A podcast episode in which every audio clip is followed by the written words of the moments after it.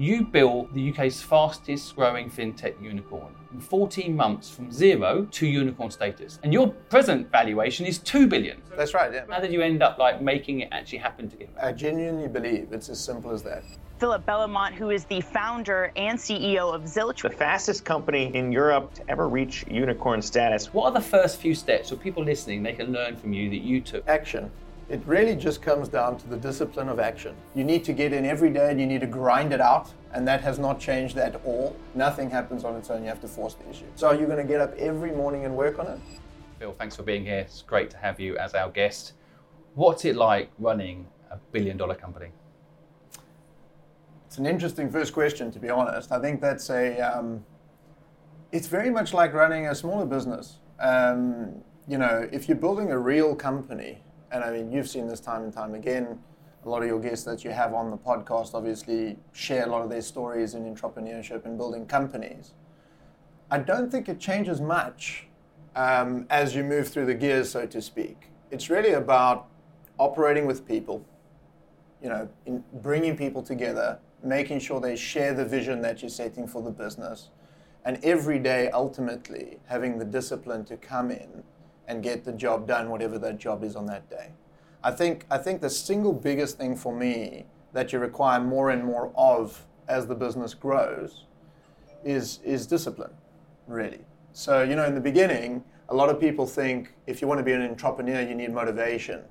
You want to do something you love, it's going to be fantastic, and everything's going to be exciting, and every day is going to be great. You're going to skip out of bed.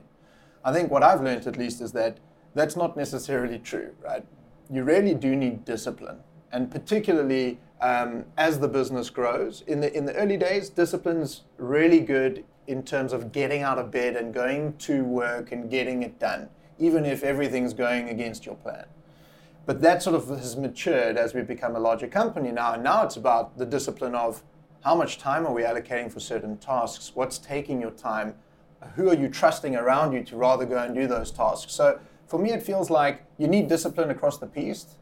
You need to get in every day and you need to grind it out, and that has not changed at all. Um, but I think it certainly helps having a bigger team around you, more people that you can trust and depend and rely on. And that's certainly probably, I would say, the major thing that's changed between a small business and a big business. Mm. But outside of that, it's everything that everyone would expect. It's all the same day to day tasks. You really are just grinding things out day to day. Nothing happens on its own. You have to force the issue. Do you think the discipline point is something you've learned or has it always been with you? Um, I think uh, for me, I've kind of, I've really grown up with that. Um, you know, I didn't, I went straight from school to university. I went straight from university to starting my first company you know, I didn't take a gap year and go travel and do. I, I really have always um, been quite focused and intentional with what I want to go and, and do. And, and ultimately, that was that for me, I've always wanted to build things. So I, my whole view wasn't I want to be an entrepreneur, but rather I see a lot of problems in the world day to day. And, you know, I'm consistently thinking about how do I fix those problems. Mm and then taking that and putting it into action. Of course, the problem is a lot of people have got great ideas, they do nothing about them. But for me, it was always a case of let me pick one problem and actually go do something about it. And I'm always quite focused on that and quite disciplined about that. So, you know, when even in university, uh, friends of mine might have been rather in the canteen and playing around, joking around before, after class.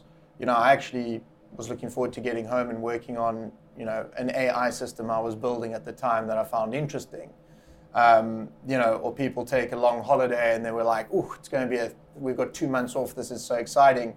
By the second week, I was bored and really keen to get back to what I was busy with, some project I was working on, or some game I was building at the time, or coding. So I think it's just sort of, I suppose, maybe how I grew up. My father was also very much like that. You know, I'm, I'm not even sure I'd call the word discipline, just focused you know, really knew what he wanted to go and get done, and got up every day and went and got it. He went and did it, mm. and that's sort of that's sort of I think maybe how I learned to be sort of how I am, and that is that I really am focusing on what's next, what's next, what's next, not necessarily dwelling on what's in the past, um, and also not being distracted. There's a lot of distractions in life, and I'm not saying they're all bad. Of course, some of them are great, But um, um, I think for me, definitely, it's how I was raised and brought up, and that sort of just rolled forward in my life. And so, really, every day for me is about getting up and going and achieving something. And I really can't stand those days that feel a little bit off. They they piss me off, right? they annoy me. Um, when you get up and you, you have a couple objectives and you halfway through the day you realize you're wasting time, it really annoys me. Mm. So so yeah, I would just say I think it's probably my upbringing. It's probably my the way my father was, even how my mother was around all of us. She was really disciplined and focused on I'm raising this family. This is really important to me and I'm going to do it great. Mm. I'm going to be the best at this. And my father was the same with his work. So I probably got that from them if I had to guess. You have brothers and sisters? I've got an older sister and a younger sister. And, and, and are they equally disciplined or are they very different? Um, I would say, I would say similar actually. Um, you know, my older sister is a lawyer, my younger sister is an architect, um, and very much everyone is also still very driven on on how they go about doing things. So I would actually say definitely um, very similar in that regard. To be honest, probably a bit unusual. Normally, you know, kids or siblings are quite different. Well, that's kind of what I was getting to because sometimes yeah. is, is, it is it nature or nurture that kind of drives people. So people listening, we get contacted by millions of people every month that want to start a business. Yeah. And in a way, we're trying to help them understand how that's possible. But what if they don't have that upbringing? What if they don't have that natural discipline? Like, I, I didn't really have that. My, yeah. my parents were both entrepreneurs, but I don't think I was disciplined yeah. until 15 years old when I was kicked out of home. I had no choice but to become disciplined, or I wouldn't eat. I think that I think that's exactly the point you just made there. I don't think it's nature necessarily. It's it's certainly nurture would be my view. I think you can be you know, as you can you can be taught to hate, you can be taught to love, mm. um, you can be taught discipline, right? And you can bring that on yourself as well. You can go and learn that for yourself, as you've just said. You know, you get up in the morning and you and you put one foot in front of the other and you teach yourself that discipline. If I look at my siblings as as people and who they are individually, we are very different. But when I look at how we think about our careers or the goals and how we go about those in our day-to-day lives, we're very similar in the discipline we exercise, and that has to have come from the nurture side. Mm. I would, I would think. When I mean, first of all, it's unusual. I think uh, a lot of people that listen to the podcast are university students, yeah. and the natural instinct is to get a job. Yeah, that's kind of what the university even teaches you, right? Almost yeah. teaches you that that's what you want, what company you're going to work for when you leave university. They even advertise that they're going to get you a job. Yes. But, but, so, how did you resist that? How did you resist not going to the parties? How did you resist not following the traditional route? I, I don't think it's necessarily a case of resisted not going. I mean, you know, uh, I always enjoyed being around my friends and going to these events and things like that. And I, and you know, that's not even changed. We have a lot of fun in in the business today. Mm. It's it's really part of the reason why it works so well. We just enjoy each other's company and we have a lot of fun here. Um, so I, I think you have to do that stuff. But there is a big difference between enjoying that stuff, but being disciplined and getting up the next day and getting it done. Mm. And I think that's where a lot of people kind of it, it sort of doesn't doesn't quite happen, right? You tend to you tend to move in one direction and you sort of forget about the, the rest and so life becomes about the parties and the next day you feel rubbish and mm. you know you eat what you shouldn't eat and then you go to the next party and so things roll forward and you become very unproductive mm. Um, you know, and I think I think for me it was always a case of everything in moderation. Is sort of how I think about that. Everything from you know what you eat through to religion, frankly, everything in moderation is fine. But outside of that is a problem, mm. and and you know that's how I've kind of always thought about the way I go about my life. Um, love to have the party, but let's get up and deliver the next day. Another thing I think you're uncovering there that might be useful for the people listening and, and you, you know, this is my take on it, so correct me if you don't see it this way, but like having the ability to um, host the party. So you can go to someone else's party, but if you have your own company, you can host the party. You can create the party you want. Yeah. There's some element to that, right? You can create, you can employ the people that are uh, going to create, going to be a part of your party, as opposed to you having to go to someone else's party. Yes. I mean, metaphorically speaking, you, you know what I mean? Like, is that part of it? I think so to some degree. I, I, think, you know, I always wonder if I was working for a firm, am I going to be really interested or excited about whatever they're doing, the function they're throwing? I like to believe I would be. Mm. Um, you know, I think you're drawn to like minded people. And if you enjoy being around those people and the conversations that you have with, with all of them are stimulating, you know, naturally, why wouldn't you want to spend an extended period of time with those people? So, you know, and, and that's what we always say, at least in Zilch, is we say people will ask us, what really is the culture, you know? And for me, I look at it and I think, you don't want to create a culture that you're a fitness type company and everyone's doing marathons or going to Barry's boot camp or I don't think you want to steer people in any one direction. You don't want to say, oh, we're a big drinking culture or, or, or something like this. I think the idea is let people be who they are. Let's have interesting, meaningful interactions and conversations. And then people will find their way through that and we'll build the culture this way. So if you really love rock climbing, I'm sure there's a bunch of people here that love that too. You know, put a little group of you together and go do it. If you love football, go and do that, and we can sponsor a team. If you want to, you know, run a marathon, let's get involved with that too. I think people should just really be themselves. What should unite and bring us together is our love for the mission we're on and what we're doing, and all of the respective um, experience that's brought to the table. We're all learning from each other every single day, and when that stops, it's sort of like the music stops. I think if you stop learning and people are therefore become a little uninteresting to be around, the music stops. Yep. It's not fun anymore, right? I think there's, there's another really important lesson I don't want people to miss, and this is my take on what you said there, is that anybody starting a company should start with the core purpose.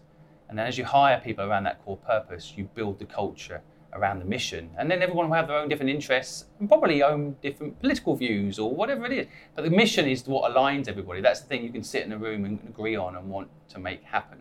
So, I, and I, I know my son goes to a forest school, for example, and I've noticed all the parents that kids also go there have this kind of like wild life, you know, this Yeah. type of rock band Yeah. uh, kids there, you know, like they just everyone's a bit freer. It's almost like that's the culture, isn't it? The purpose is the culture. Yes. So let's talk about the Zilch purpose because I have been mind blown a little bit about it. It's a complicated, in, in, in my mind, it's quite a complicated thing. Anything Yeah. involving payments, I'm sure as people hear me talk about like payments, there'll be people that are like, oh, this is you know going to get technical. Can you describe what your company does in a non-technical way so that those listening understand how big this purpose is? Sure, absolutely. So, if you look at today, I, I think we all know about credit, we all know about debt, right? And the problem we have today is is very simple. You have credit card companies, high cost lenders, businesses like this, charging people billions every year in interest and fees to really facilitate them being able to defer the cost of something over time, right? And so if you actually look at the figures, you look across the US and the UK, basically consumers, we have put almost a trillion dollars of debt onto credit cards, sitting on credit cards as we speak. And the problem is, these companies are charging us interest rates. So every month they're charging us a fee for that amount of money sitting on that card. And that, that equates to almost 150 billion every single year that we are paying in interest and fees to credit card companies. If you think about it, what are we paying for? It's going nowhere. Think what you could do with that money for the world, your family, your own personal situation, but it's going into nothing. Fresh air, right? A number that a company made up in 1950s. That's how ridiculous this is. And that became for us the big mission. How do you go and make that number zero? How do you make it zilch? How can we ensure that people gain access to credit, which is a force for good, right? It's a force for good if done right. How do we give people that access to credit for free? So it cost them nothing. And that really was the mission. So ultimately, what that means, if you break it down and you think about it like this, all of us are going online and brands are paying Google and Facebook, TikTok, companies like this billions in advertising to get in front of us and show us their products so that we hopefully want to buy something, right? You then pull out your credit card, if you have access to one, and you use your credit card to buy that item. And you end up paying billions every year to, to those credit card companies in fees and interest. By the time we finish with this podcast, another $20 million would have been paid in fees and interest. Right? It's ridiculous. So people then end up paying billions to credit card companies to buy that item. The whole concept of zilch is how do we fix that? How do you let brands directly engage with you as a potential shopper And we take that ad revenue from that brand, and instead of giving it to Google or Facebook, we earn that revenue and we use that to basically pay for the cost of credit for you on your behalf. So ultimately, think about this as the Googleization of payment, right? We're taking an ad model and applying it to credit and payments, which is pretty unique. This has never happened before. So if you think about it, search, how do you go and search and access Google for free? Well, they run ads on top and they use that revenue to cover their costs and to make a profit. But you get a very valuable service for free. How do you go and use social for free? Same thing, right? These ad models work. And actually, sometimes those ads are meaningful, they're interesting to us. Think about payments and credit. No one's ever done this before. Credit card companies just say, here's a piece of plastic, pay me fees, right? Online lenders, here's a loan, pay me lots of fees. Actually, banks, even in this country, here's an overdraft, pay me an exorbitant amount of fees, right? Ridiculous uh, amount of fees. What we're doing is we're saying, here's a way for you to access credit, and you're going to pay zero for access to that credit. We're going to make it from the ad revenue that we can generate by taking you as a customer and introducing you to brands, and you go and buy their products. And brands will pay us for this. So Plus, they, they get discount. This is the other thing that kind of blew my mind about the model is that they also get discount on those products that you're Absolutely. introducing to. So if they're uh, uh, looking for your app recently, I can, you know, as I'm yeah. looking, you can see that I can actually get discount, 3%, 5%. So instead of the fees going to the credit card companies, you're actually partly using as well to get lower price for people on the products that are on your system. Exactly. So it's all about savings and then access to free credit. So if we're making advertising revenue each time our customers spend with us, with our product, we can use that revenue and pass it back to you as the customer, and you can choose would you like to use this to offset the cost of credit? So the credit's going to be free if you want to pay on credit this for this transaction. Or you can use this revenue for deal or discount or saving. And what's fantastic is the customer can choose. So each and every time the customer uses our product, they can actually use Zilch to go and pay in one, like you normally would. You pay everything on checkout, and you take that revenue for yourself. You keep it as cashback. Or you say, actually, I'd like to pay for this over four installments for the next month and a half. And we can then tell you that's going to be free because we're going to use that revenue from the ads and we're going to use it to cover the cost of credit, right? And that really is the most, um, you know, uh, simple way I can explain how we've put this business together and why it's been so effective so far. We will in the podcast make a link to a, a brilliant LinkedIn post you did explaining this, um, which I have had to read three times. I don't know if it means I've got a low IQ or I just needed time. Maybe it wasn't it. such a brilliant post. After no, all. it is. It is. I think. I think. And here's. I'm going to be a skeptical listener for a minute. Sure. Okay. Someone's listening to this and, the, and I can hear them saying, "This is too good to be true. Why hasn't someone already done this?" It's 2023 we're living in right now. Like everyone's done everything apparently. So how come this hasn't been done before? It's a great question and it reminds me of some an anecdotal story uh, with Einstein. I don't know, you've probably heard this one where one of his students, 1940s, uh, one of his students came to him, they'd just done a, an exam. And the student came to him after the exam and said, Professor, I'm not sure if you know, but these questions were exactly the same as this exam, exactly this semester last year. Did you know that? Is it a mistake or is there a reason for this? And Einstein turned to him and said, The questions are the same, it's the answers that are different. Now, if you think about that, it's quite interesting, right? It seems like the people who created the credit card, they didn't listen to this story, right? They've asked themselves the same question each year since the 1950s, and they came up with the same answer. How do we make revenue on customers who use credit? Charge them interest rates, charge them fees, charge them interest rates. The answer never changed, right? The way I think about it is it's odd that over all of this period of time, almost 70 years, no one has come up with an interesting way to amortize the cost of credit to the customer. In other words, reduce the cost of credit to the customer. So the question's always been the same, and the answers seem to have never changed until today. Mm. All right, and I think this maybe comes from my previous experience um, out of South Africa with a company that that I built there. I started a, a mobile gaming business Um, and this is on Nokia 3310s green screen phones. Snake or something. Yeah, that Yeah. type of a thing, Yeah, right? yeah. And, um, and and people could use their airtime to buy these games and play these games. And obviously, what we realized over time is not so many people were in fact playing the games, but they were using the airtime and transferring it to one another. Um, and what we then did is we realized that people were having to travel vast distances to buy this airtime on weekends. And they would spend this time away from family or friends. And it was airtime or prepaid electricity. You had to go somewhere physically to buy a voucher so that you could put it into your phone and you could get airtime or onto your electricity meter.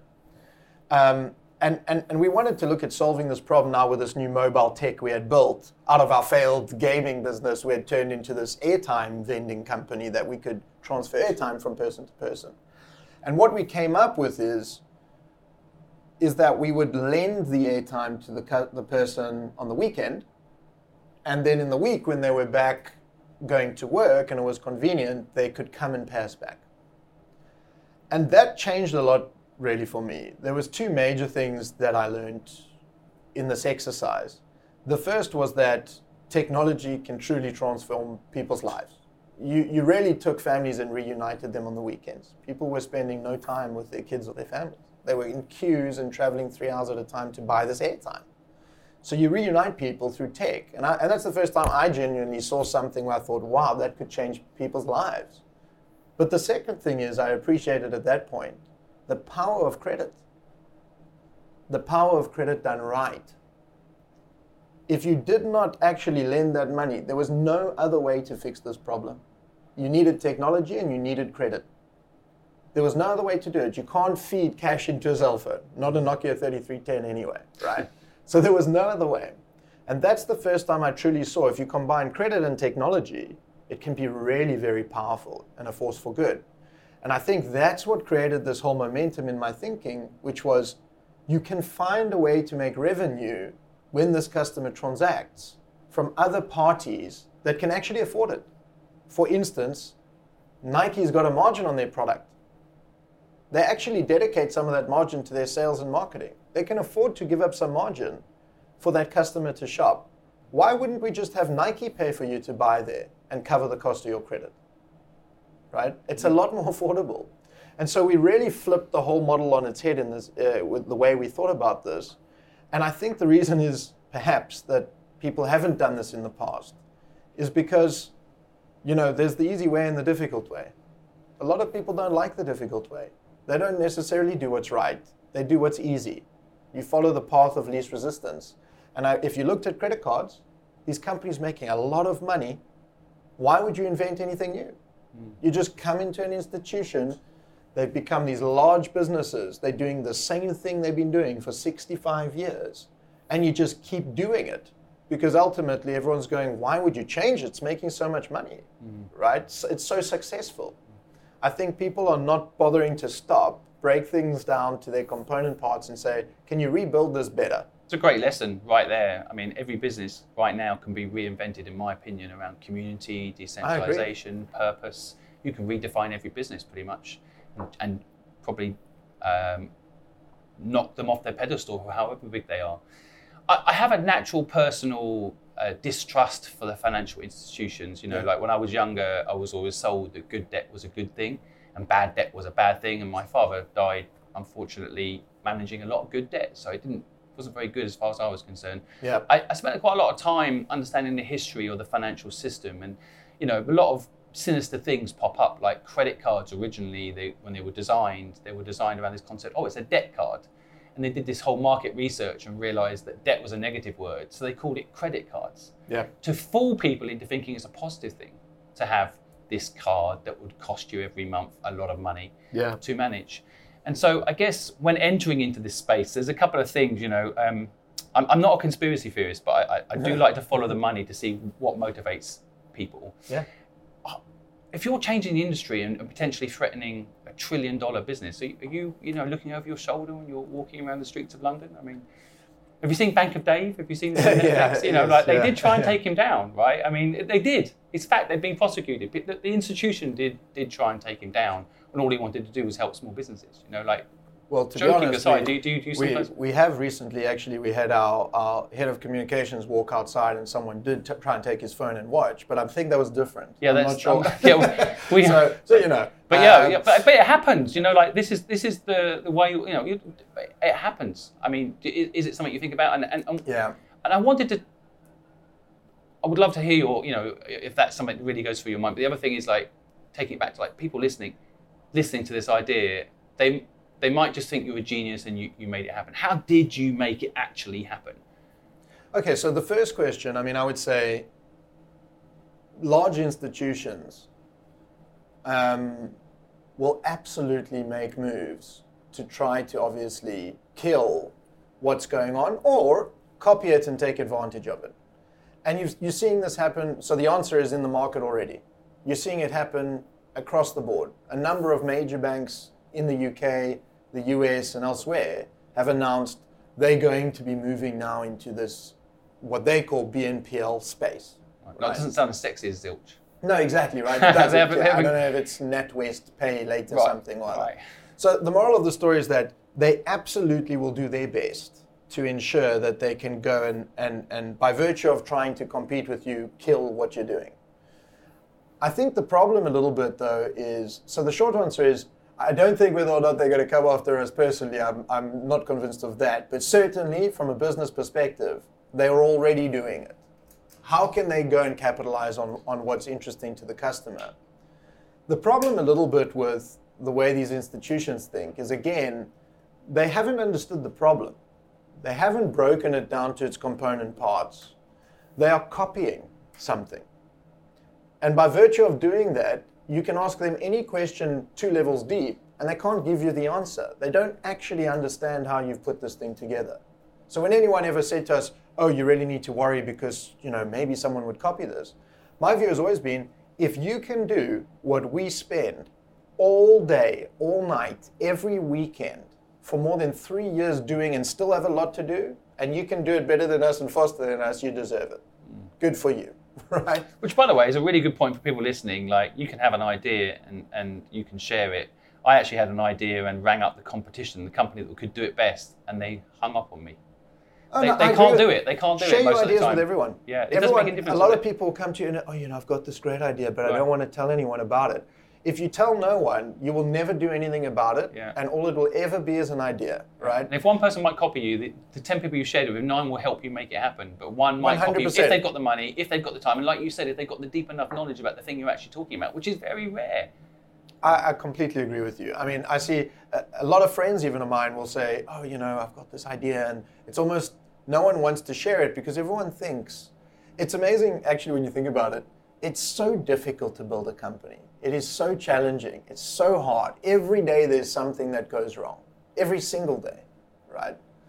It's so difficult. And if you really think about it, how many successful entrepreneurs are there? What is the rate of failure of startups? It's massive, it's huge, 90 plus percent, right? It's very difficult. We all know that. Yet, when we have an idea, we believe now mm. that everyone we tell is a super entrepreneur in hiding. They're just waiting for the idea and they're going to be tremendously successful. Mm-hmm. The reality is, is that if you look at the numbers, the majority of the reason a, a, a business fails is in fact not because the idea is bad. It's normally because you do not find a way to fund it. You obviously execute poorly. You don't have the right team. And then there's a component of, okay, no one needs miniature dog hotels for, uh, you know, um, from the Four Seasons. It's a bad example. Okay, that was a poor idea. Fine. But that's only 20 odd percent of the reason why startups fail. So when we come up with an interesting idea, we don't want to tell anyone, which means we don't get any better at thinking about the idea and, and rolling it forward. And at the same time, it's because we're convinced that they're going to be a, they're going to be a runaway success with our idea. It's just not true. So you know, in my view, I, the same thing you just said. It's interesting for me. I always do the same thing. If I come up with an idea, I like to speak to people who know more about that space than I do. What you subsequently learn is they don't know very much about the space. But They, they, all, say, they need to know is 3% more than you to sound like an expert. yeah, expert. and you go to, but I go to them first. I go, yeah, what do you think of this, right? And actually, that's largely how you start putting this together. If I look at Zilch, it's a very similar approach. You know, my co-founder, it was similar. I, I was sitting with him and we were having a drink. Actually, I think it was a hot chocolate. And um, we're just talking about what we're busy with. And it wasn't that, at the time, he wasn't my co founder. And he's, you know, serial entrepreneur, really capable guy. He could easily have run off with an idea that I came up with. But he's one of the first people I thought, let me chat to him about it. And he had a whole lot of views to it. And that's really how we decided, wow, this thing could actually be something. Let's go and let's go and tackle it. So so many things there I don't want the audience to miss, by the way. Um, one of the things I think is so true is that if you want to raise money or get help for your business, don't go ask someone for money, ask someone for help. Right? Yeah. If you ask someone for money, they'll give you advice. yeah, If you go ask someone for help, they'll give you money. Yes. And so your your partner there, your co-founder, um, I, I feel like the did you instantly like walk away with like let's do 50-50? How did you end up like making it actually happen together? It was actually a lot like that. So, you know, co-founders are quite hard to come by. Um, it's difficult. Actually, in my in my first business, I started the business and was on my own, and and only when we started to look at expanding into the rest of Africa, I met someone um, who was actually the the CEO of Vintuk in Namibia. His name is Martin uh, Martin Shipanga, and he came to me to say, "I love this. I've look at all the work I've done on it." I've thought about it. He's not even in the business. He doesn't even know who I am. And we sat down and had lunch, and he spoke to me about it. And he said, "But if we did this a bit here and that, what do you think?" And that was a natural, actually a natural sort of segue into a partnership. Really, he became the co-founder for our business in Africa for me. Mm. Um, you know, and it happened naturally that way. Yeah, that's another misunderstanding people have, by the way. They sometimes think that you have to start the business with someone at the same time for them to become a co-founder, which is not true. Oh, of course, yeah. Yeah, a lot. All my colleagues in this room right now, uh, recording this podcast, have become my co-founder after a year or so of me starting the business already. You know, I started it, but I can't make it work without them, right? So a lot of people misunderstand that. But how did you do it originally? Um, for, Yeah, so with Zilch? Sean, so, so with Sean O'Connor, my co-founder here at Zilch, it was almost a similar approach. So we met each other. I moved to the UK about eight years back, and he was almost one of the first people I met when I arrived here. So he had a he had a business. He was looking at doing a deal around, um, and at the time I was still with my previous company. We were had listed the business on Nasdaq, and so we always looked at mergers and acquisitions. And that's actually how I met him. Someone introduced him to me because he was looking to do a deal for this company of his. Um, and I passed on the deal. So that's what's interesting. We, we had the conversation. I looked at it and I you know, said, I don't like it. And you would have thought that's where it would have ended. But again, he had the frame of mind to not take that as a personal insult, learn from it. And I think, you know, every time he came back to London to visit and, and, and, and do business here, he would call me up and say, you know, let's go for a drink and catch up, or let's go for a meal and catch up and talk about what we're busy with a lot of other people, after being told no, would probably never have spoken to me again. like a dead lead, as it Yeah, were. you would right? almost So look and say, yeah. you know, I asked and I had this one objective, so I didn't achieve it. I'm not interested in speaking with this person again. And so that's how we became friends and really just started to bounce ideas off each other. And I said, look, you know, I want to do this thing. I've got a great deal of experience in it. Um, you know, it's in financial services. It's a financial inclusion type product. It's a credit offering um, that will grow into payments. It's something I know very uh, a lot about. Um, what do you think about it? And that's how the conversation almost started. There was no ask, as you say. Actually, it was advice. What would you like? What do you think?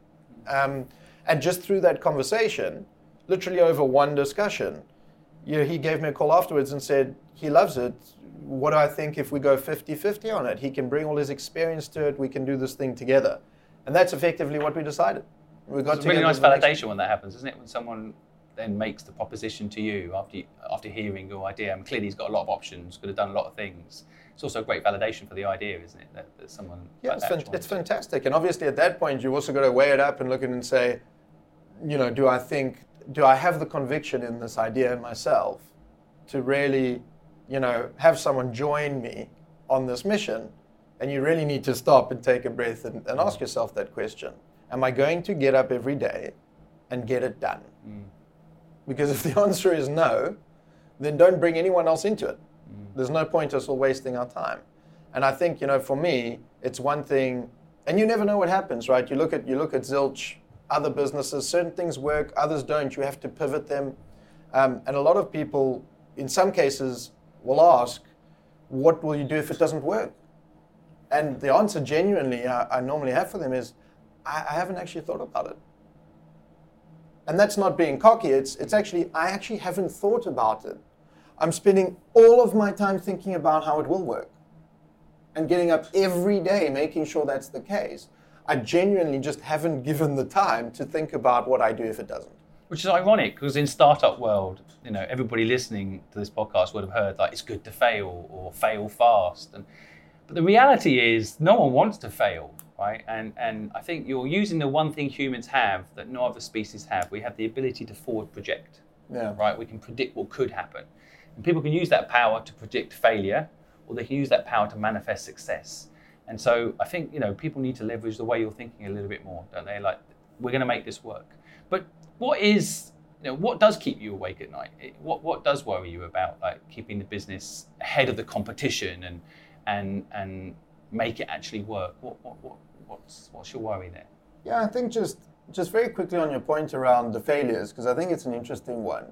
I think a lot of if you speak to people who have also worked for me and with me, you know, over the last 15, 20 years, they'd probably say well, there have been a lot of failures. That's the interesting thing, right? There's been numerous things we've tried that ultimately were not successful. There has been a number of failures, and people, as you just said, though, people really shouldn't be afraid of failure. It's a difficult thing to say, though, because of mm. course you're jumping off the ledge and you like, you know, everyone has some degree of ego or self-respect. Plus, you kind of want to be scared of failure, so you don't fail. you want that thing, Yeah, right? right. But but the, the trick is, I think, is is is really just looking at that as an opportunity to look at pivoting and doing something else. In every opportunity I can think of where there's been a failure, we've turned it into a success. Hmm. We forced the issue, right? And so I don't think it's that you should be a scared you should be scared of failure and expect you'll never fail. I don't think that's ever going to happen. Hmm. You, things are going to fail all the time. Look at some of the biggest businesses in the world. Amazon's phone, for instance, that they launched, complete and utter disaster and failure. Oh, uh, right? Jeff Bezos was famous for saying, "I've had a couple of billion dollar failures that, you know, if I hadn't had the main company, wouldn't work." Yeah, that created a trillions of dollar business. Right. And and that's the same thing I genuinely believe for me is that, you know, I think it's just how hard you work at making it a success. If you if if you really look at it when we when I started, the mobile gaming thing was always a month or two away from being an absolute failure. It was like, are we going to have our investor put any more money in to accept that we still need to go another month, two, three, to start realizing is there revenue? Are people going to be using this thing? It was always the case. And ultimately, you know, I didn't get up every day looking at it going, it's failing, it's going to fail. Really, it was about getting up every day and going, what can we see in this that's working? What can we do with it? And we, it wasn't even a conscious big move where we all sat and said, we're now doing this. It was from one day to the next, look at this airtime thing. People are transferring it. Let's, let's work on that. And you, you busy yourself with making it happen so that you forget about the fact that it could fail. Well, the other big revelation in your story, I think, that might be useful for people listening, is that in that failure, I believe you discovered the concept of purpose in business and tech. So you, re- you realized that using tech meant that people didn't have to be hours and days away from their family getting their airtime, and you you suddenly realized how powerful purpose and tech could be. And and let's face it, Zilch wouldn't exist today if you hadn't had that failure, right? That's 100% right. Sometimes I actually speak to some of uh, my previous you know, friends and colleagues from the last company, and we joke about it a little bit and say, what if the games thing actually worked? Yeah.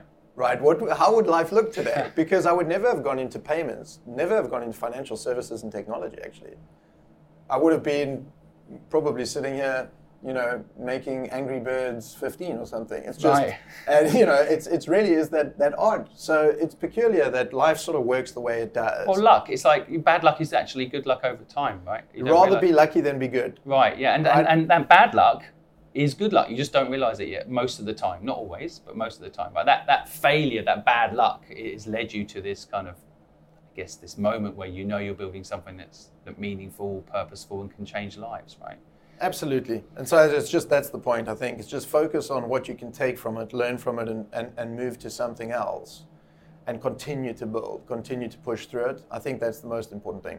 Um, I, I still want to go back to the very early days of, of, of starting the company. So I, I, I see the you know hot chocolate, you sitting there, co-founder, partner, you do this 50-50, which by the way, I think important lesson there. A lot of people think they're showing 100% of something. I'd rather own 50% of a success than Yeah. 100% of a failure. I read one of the headlines uh, recently that you still, with your co-founder, own 50% of the company. And to some people, it's like, well, you've lost 50%, but actually, you've built such a valuable company that, of course, it doesn't matter the percentage. Actually, Yeah. it matters the value you bring to society, and of course, the value of the business. A lot of people miss that. So, giving 50% up to your co-founder so the business is successful is a smart move Yeah. right? If you held 100% and it wasn't as successful, what's the point of that? But more importantly, I think when you're starting out, especially with a business this complicated, what are the first few steps for people listening they can learn from you that you took? So that co-founder for me is one of them. What else? action.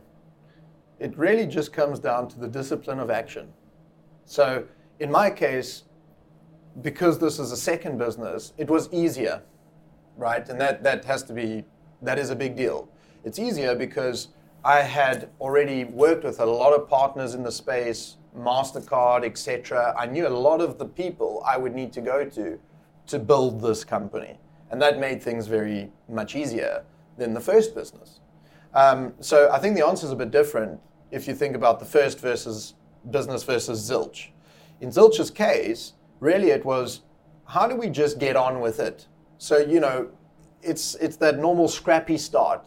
Let's not all sit here and talk about the business card and the logo and it, you know it must be beautiful and go on GoDaddy.com and think we, we're adding value every day because we're looking for domain names that aren't taken. Which, by the way, is a favorite pastime of mine. But anyhow, Yeah, me too. It's a hobby, isn't it? Finding it is. what- A, it's like, oh, I'm going to come up with a name, and, and it kind of, for me, the brand is always how I formulate how this is going to feel for customers. So it's a, an important part of that. But you know, fill your day up with things that just move the dial tremendously, and really take the action and take it to people. If you phone and they don't answer, phone again. If no, they don't want to take the meeting, go and see them. Right? Oh, hi, I'm here. They're like, oh, why are you here? It's okay, I'll tell you, right? I think you've got to force the issue in the beginning. You really need to take some considered action. So what we did is, you know, our skill sets are quite complementary in that I'd built a business operationally like this before. I knew the partners. On Sean's side, it was more a case of he had raised a lot of funding before. He understood the market, particularly in the UK, and this network of uh, high net worth, ultra high net worth family offices, and how that could look, and the story we might need to paint on the investor side. So I knew the story we need to paint for a consumer and how the business needs to look and what component parts make it up. And on his side, of course, he had this other area of focus and experience. And so off we went, and everyone was busy every single day. And what's fantastic is when you meet someone, it's hard, but that's like minded, is as driven, but has got complementary skill sets, that's when the real magic happens. And every single day, you can dovetail off each other's energy.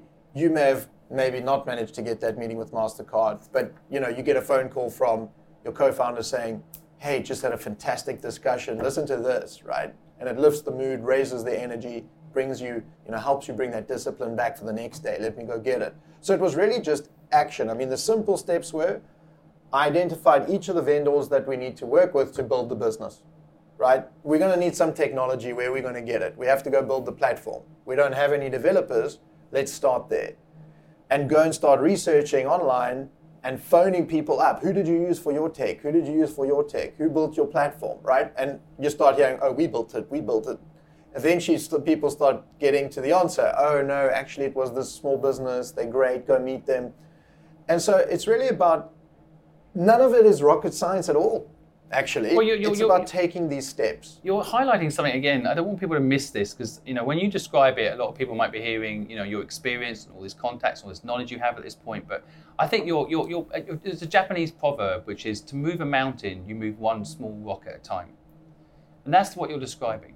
You're saying there's little pieces of it, some that you're personally capable of doing, and some you're not, Yep. and you're figuring out what those small rocks are, and then actioning the moving of those rocks, and that's It's all exactly it really is.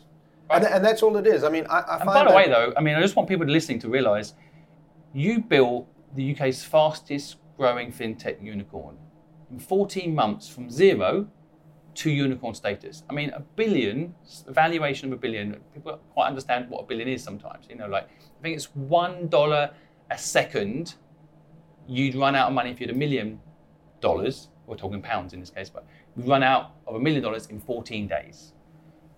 One dollar a second for 32 years before you'd run out if you had a billion. Right? A billion is a lot. Yeah. And your present valuation is two billion. So That's right, yeah. But but you know, I, I guess you know I want I want people to not miss this that it, you lined up all the bits that you knew that you personally could do. So someone listening right now has things they can do, and then you figured out the bits you didn't have, tech, which is for a tech company quite crazy, right? Most people are like you need to have a CTO or. But you found out who was building this technology and brought them in, and then you brought a co-founder in to do the finance, which is the bit you, you probably knew, but you couldn't do it, so you brought someone else in, and away you go. 14 months later, you built a zero to a billion dollar company. It's genuinely, I, I genuinely believe it's as simple as that. If I, I feel like anything in life, go and take a SpaceX rocket, break it down to its component parts. It's just people hmm. like you and I hmm. who are sitting there screwing this bit into that bit. right. Okay. Anything in life, I have to say, it might sound a little underwhelming. Look at a beautiful bridge, and oh my, how did they get it there? And the next day I'm driving past and I realize they built it on the side and pivoted across, right? You're like, hmm, that makes sense. It's just because you don't understand something that you feel it's very complex. When you really get into it, it's actually not. So for me, it's a case of you sit down with a piece of paper and go, how do I think it's going to work? It doesn't matter what you're doing. If you're building an e commerce company, also, by the way, don't fool yourself that you're going to be buying beautiful clothes and shopping for nice things. It's a logistics business and it's a marketing company. That's what you're building, right? So you've got to write that down on a piece of paper and you got to say, okay, I have to have the store and I have to have clothes and how am I going to get the sizes because I need one of each size? How am I going to hold the stock? Where am I going to get the money to hold the stock? You just start really writing down everything in your business that you think you're going to need. And it's quite obvious stuff. Oh, I, I guess I'm going to need to deliver those clothes to someone. What courier am I going to use? How am I going to pick and pack the items? And you just start to go through them. Now you have a nice list of everything that you at least are aware of that's necessary. Pick one and do it. Every single day, you do one. And don't stop until it's done. Don't accept that it wasn't completed today. It needs to be done. And that sort of, I feel like, was a great formula to really get this thing going as fast as we could. And, and even though I say I knew a lot of people in the space and had a, a number of contacts, what was interesting is all of the people around me in my previous company were in South Africa. So actually, in the UK, a lot of the vendors and people that I would have relied on, I actually didn't know. So I knew what I needed, at least that helped. I knew at least what I needed. But I didn't necessarily know everyone here from all the vendors here in the UK. I almost had to start from scratch. And what you find is that's what these people do. They're actually waiting to sell you something. They wish you would call them. Sometimes you think, oh, I don't want to call because they're going to think it's a bad idea or they're going to say, oh, why, why would we do that for you? They're literally in the sales team. It is their job. You've just made it easier, right? And I think when I remind myself of that sometimes, it also helps. It's like, I don't know if I want to call because what are they going to say? Or, you know, what they're going to say is, thank you very much. And you should have that conviction. In my, I believe they're going to say, thank you very much. You've just done their job for them. You just brought them a lead, mm. right? So I think it was just doggedly going and getting things scratched off the list. And then it starts to come together. And obviously, once it starts to come together, is when the real shit hits the fan, so mm. to speak, because it now starts coming together and you realize, actually, that doesn't really work. That's when things get more interesting. Now you're really into that mode of what do we do? Does that kill the product as we envisaged it, or do we? Does that mean pivot to something, or does that mean it can be fixed? That's where the real, uh, you know, the real thinking starts to happen. But by that point, hopefully, you've built up a bit of a team around you, even if that's a co-founder or one other person or the vendor helping you build it, and you're starting to get um, more support. And that all helps because they can bring their experience to the table and you can make a decision or try figure something out. But I also think that that selling to vendors, you know, when you're starting, I don't know if you ex- experienced this, but you're selling to the vendor, right? Yeah, you're pitching, your, You're pitching you, to you as a potential client to them. You're, you're almost Absolutely. begging them to see you as a potential and client. I, I, I always looked at it as if I could get them to effectively give me what I wanted for a stake in the business rather than for cash. This is a fantastic vendor, and it's going to be a great partner. well, they're also aligned, aren't they? Then they're not about getting a fee off you. They're about, you know, Yeah. they want the business to work, which is a great Yeah. way of suddenly basically having an in-house version Yeah, and so a lot of people might be thinking if they're just trying to start up, oh, but I don't have the ca- the money, I can't Yeah. go pay for an app to be built. Well, I tell you what, Don't need money. put a little business. deck together, go and meet 15 app building companies, 100%. and tell them why your idea is going to be the next Twitter or the next Zilch or the next, you know, something amazing, and sell it to them. And I can promise you right now, we used to run a big dev house in our last company. We would do projects like this all of the time. We would say, guys, every month you pick three things that come through and build them for equity rather than for a fee. So people do this stuff, Yeah. right? Just I- go sell to them. again, again, I think a lot of people listening, I know this to be true, that they think they need a lot of money to start a business, and you don't. In fact, uh, there's a lot of innovation comes from having no money. Like if you've got money, maybe you will go pay a development team, and then they're not as incentivized for the business to work, other than to get their fee. Yeah. Right. So you by by having no money and going to those companies, in a way, you create a more innovative model. Right. It's- it's It- it- exactly it- the more aligned model.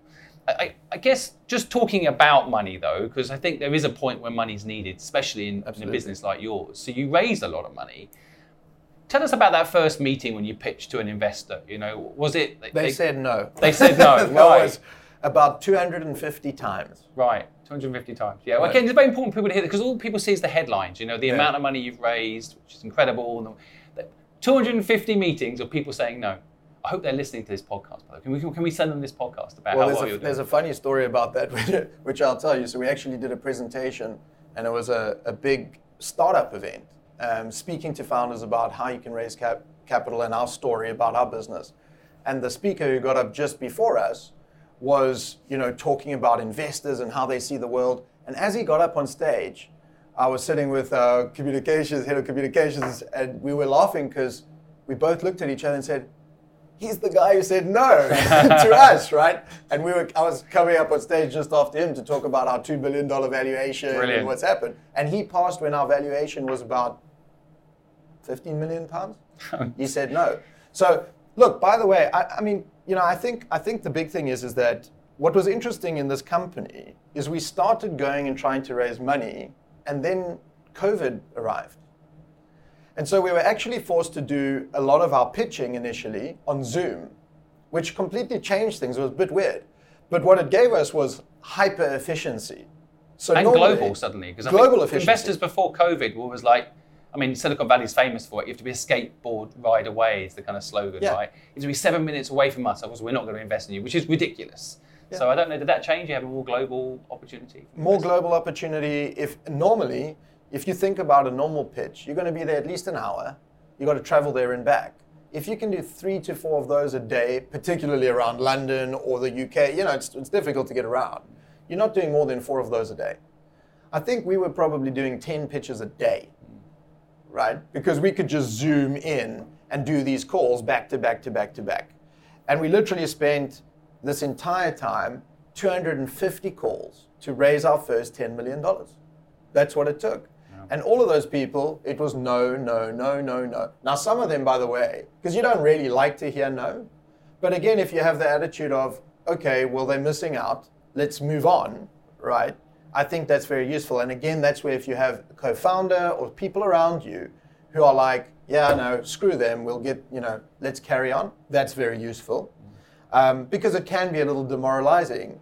But you get up the next day and you have the discipline to make the next call. It's the only way we got there, finally. Plus some feedback, right? It's good. If someone's that's what I saying no, say. yeah, yeah. A bad no is actually when they say no and don't tell you why. Right. That's annoying. That's very annoying. A, a good no, a fantastic no, is when they say no and let me explain why. Your pitch deck says this, it doesn't match your number here. This makes no sense because of that. Mm. These assumptions we discount to zero for, for that reason. Wow. They've literally just told you. slip up in the, in Yeah, the but they've just told you what to change Right. for tomorrow. yeah, They've literally told you. Now it's amazing how many founders don't want to hear it. right. Oh, they said no, screw them. I'm not talking. You know, I don't want to chat to them. Whatever. Right? The- don't get my actually, vision, so it's they- all we tried to do. They would eventually get annoyed with us. They're like, we said no. We're like, we know that. We're not phoning to get a yes. We're phoning to ask why. yes. Right? And that was probably the most powerful thing we did. With each pitch, we could tweak what we were saying in the pitch because we never really used the deck either. That's something maybe a lot of people don't know. Zilch has never produced a pitch deck right? And and I think the main reason for that is The problem with pitch decks are we've all seen them. They all look the same. Everyone downloads the thing from the internet, tell people the problem, then tell them the solution, then tell them the TAM. You know, if if you, it's just it's all the same. So you flip through it and you're like, this sort of looks maybe vaguely interesting. What we ended up doing was we said, no, you have to join the call. We're going to tell you what we're doing, right? So we knew it so well we could tell you. We could sit down and rattle it off. Every number, every projection, every metric in the company, right? In other words, you're going to learn today that we know our business better than you ever will. I love this, by the way. You never really hear what companies have actually done to raise the money that they're raising. A lot of people listening have been told a million times by a million people selling courses that have never actually raised money that you need to do a deck. I mean, right? we, so we actually, actually so- hearing from a horse's mouth, you telling us, I, I, I totally get it as well because it's much more real coming from you. And I, even when I'm listening to you describe the business today, I, I'm excited. You know, if I had the money, and by the way, a lot of these people don't actually have the money. There's a lot of time wasters. They'll say no, they haven't raised the fund yet, or Yeah, they don't even they've it, They just right? they just want to hear. well, they're followers. yeah, Beware the follower. yeah. That's the one thing I would Yeah. also say. Actually, ask a few questions before you take that meeting from the investor. Are you a following investor? And what I mean by that, if, if people don't know what I mean by that, and might be valuable to, to listeners, is that a lot of investors are maybe people or family offices or even institutions that have either made money or collected money, but recognize that they are not good investors. Okay? And that's fair. That's that's okay. So what they do is they'll say to you, I think the idea is great, but I need a lead investor to do the due diligence on you and basically tell me that it's great. So if you get a lead investor who are professional investors, in other words, they can back themselves. They can look at your idea and go, I'm going to invest. I'll follow them in. So what you end up with is a whole bunch of, oh, I'll do 2 million, I'll do a million, I'll do 500K, I'll do 50K, but I'll follow in. So go get yourself a lead. So what you really want in the beginning is to either be speaking with principals, in other words, people have made the money themselves, that are not going to get fired because they make the wrong decision. It's their money. That's, that's the best person to speak to in the beginning. It's their money, they like what you do, they decide and they do it. If you go to institutions, the first thing is, are you a follower? If you are, I'm not meeting with you. What's the point? Right. You're going to have to meet with leads or people who can make the decision, the principals that have the actual money, entrepreneurs themselves or whatever, where they can go, I like it, here's the check. Mm. So for us, what we didn't do is we didn't do decks. We knew everything about the business. And, and what that does, it certainly did for us, is it gives you confidence. Because you sit down, doesn't matter if you're sitting down with someone who might invest 50 grand, or for instance, we sat with Goldman Sachs, who's written us 150 million debt line into the company. It actually didn't matter. We were going there that day to educate them, whoever they were. They were going to learn something that day from us because no one knows it like we know it. Mm. And that was probably the most important thing. So, no deck, and what we ended up doing is actually investment memorandums. So, we started to produce an investment memorandum rather, because what we learned is you actually have to do a lot of these people's job for them. right. Make it easy for them to sign. Make it easy for them, right? So That's another thing people don't realise, and that, you, you do the contract, you do all the paperwork, do it. and then it's ready for people to sign. And we had it. So we actually had a nice system going, and my co-founder was responsible for setting actually a lot of this machine up. I have to give him the credit for this. He had a well-oiled machine set up, DocuSign. You, if you want to invest, here are the articles. Here's the contract. Click and sign. It comes to us. We sign, and off we go. Yep. Bang, bang, bang, bang, bang. Right, and and it's done. And that is exactly as you've put it. Let let people do the minimum amount of thinking as they possibly can. Everyone's busy with their own lives. Mm. Plus, there is an impulse in people when they when they hear and they believe, people want to sign. You leave it a week, and that can, Changes. yeah, it's, it's the principles of sales, really, right? You, have got to be a, you got to be on it. But I, I, I guess the other thing that's really fascinating about this is if you um, peel back, like who was your lead investor? So we've had numerous over, over uh, I mean, at the moment, we've obviously got more than 70 investors in the business. Um, so we never had a lead. That was the point, right? We, we kind of, we always went out and said, let's go and write the investment memorandum ourselves. In other words, we will build the investment thesis ourselves. We will go write the investment memorandum as though we are leading. Because that's normally, like you said, normally it's one lead investor and then everyone flows in. That's that's what everyone's told is the system. Yes. So you're, That you're- is the system. Right. If you go for venture capital money Right. or, or um, institutional capital, uh, you know, in the UK, we are very fortunate in the UK. You have a huge amount of high net or ultra high net worth capital. In other words, private individuals who have made a lot of money doing their thing. often entrepreneurs themselves to get the road. Mostly, yeah, all entrepreneurs. They started an eye surgery uh, company and expanded it to 200 branches and sold it to the NHS. This is a good example of one of our very first investors, by the way. Really wealthy individual who did phenomenally, was an entrepreneur, understands the pain, understands the grind, gets it. And by the way, it's his money. He can make a decision, he gives the and he writes the check and he doesn't go i might lose my job was that the right decision. He goes i back this business and these people. I like it. Mm. So we started the way we avoided this issue is we started with ultra high net and high net worth individuals rather than venture capital firms. Now by the way i'm not saying that's always the best idea but for our business this worked very well because we had people buy into the vision of what we were doing and could join us on the journey. Mm-hmm. They didn't say i'll follow mm. I, I think people listening again, you know, like maybe people don't, people don't need to raise money, but um, but if they do, uh, and uh, I see it as raising money around the purpose as well, because a lot of the funds they have to get out in four years, yeah right? So how how long will this take to disrupt a market that has been incumbent since the fifties? Hard to know, isn't it? If you have an investment fund, there is a there is an argument that they will need to get out in four years.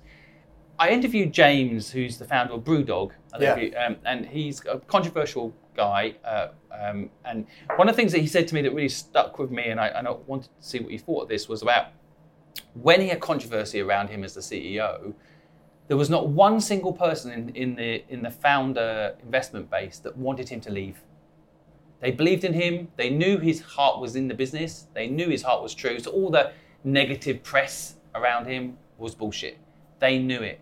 He got the right investors. His investors were actually the people that drink his beer, yeah right? People that understood why that beer was different, why it was disrupting the big poisonous incumbents, right? Yeah. And I, and I, I feel like you're saying the same in a way. You're saying get those people in that understand the journey, that are in it for as long as it takes to disrupt the market, right?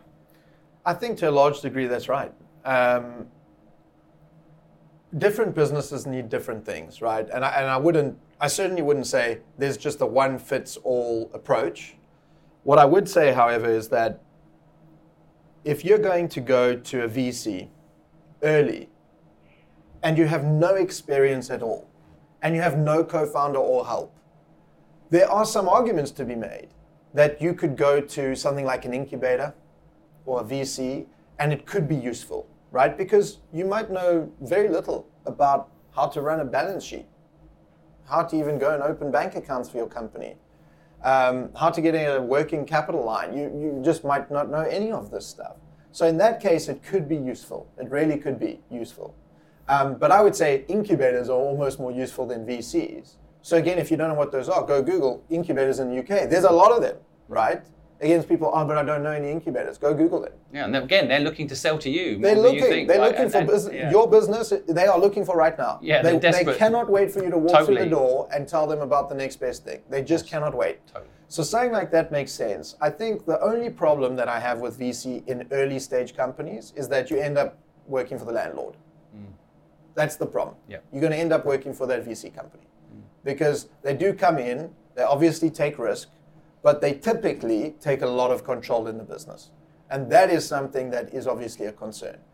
Incubators, by the way, is a little bit different to that. Yeah, and these days the incubators, all sorts of different types of incubators. I mean, if you want a corporate relationship, some great corporate accelerators where you literally sit with the corporation and get a chance to work with them when you perhaps wouldn't Yeah. easily get an intro to them. So it's just Yeah. getting in there for that, not even raising capital. You get one client can be enough, right? Yeah, Sometimes you don't need to raise sales, money. to distribution. Totally. So I think that could be very useful. It is, um, I guess, you know, off camera before we started the podcast, we talked a little bit about uh, work life balance. And I know you're very passionate about helping people right now, in particular, in the economic situation that we're in, particularly in the UK. People are in trouble, caught in debt cycles. And I know you're passionate about making sure there's not There's not one more person while we're sitting in this podcast that goes into debt that you can help them get out of debt. So, so how do you sleep? How, how are you getting work life balance? How, how does your life play in a business like this that's so purposeful? I'd be interested to hear what you say about that and how you do it. But, but for me, I'm fortunate in a sense that um, I've been with my wife for 17 years. So basically, when I started my first business, she was there. So she's sort of seen the, the ups and downs of entrepreneurial life um, since I started, really.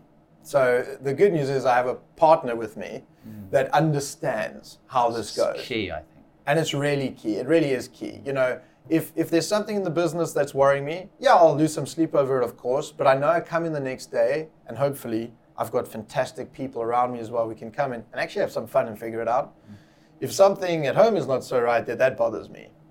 That distracts me.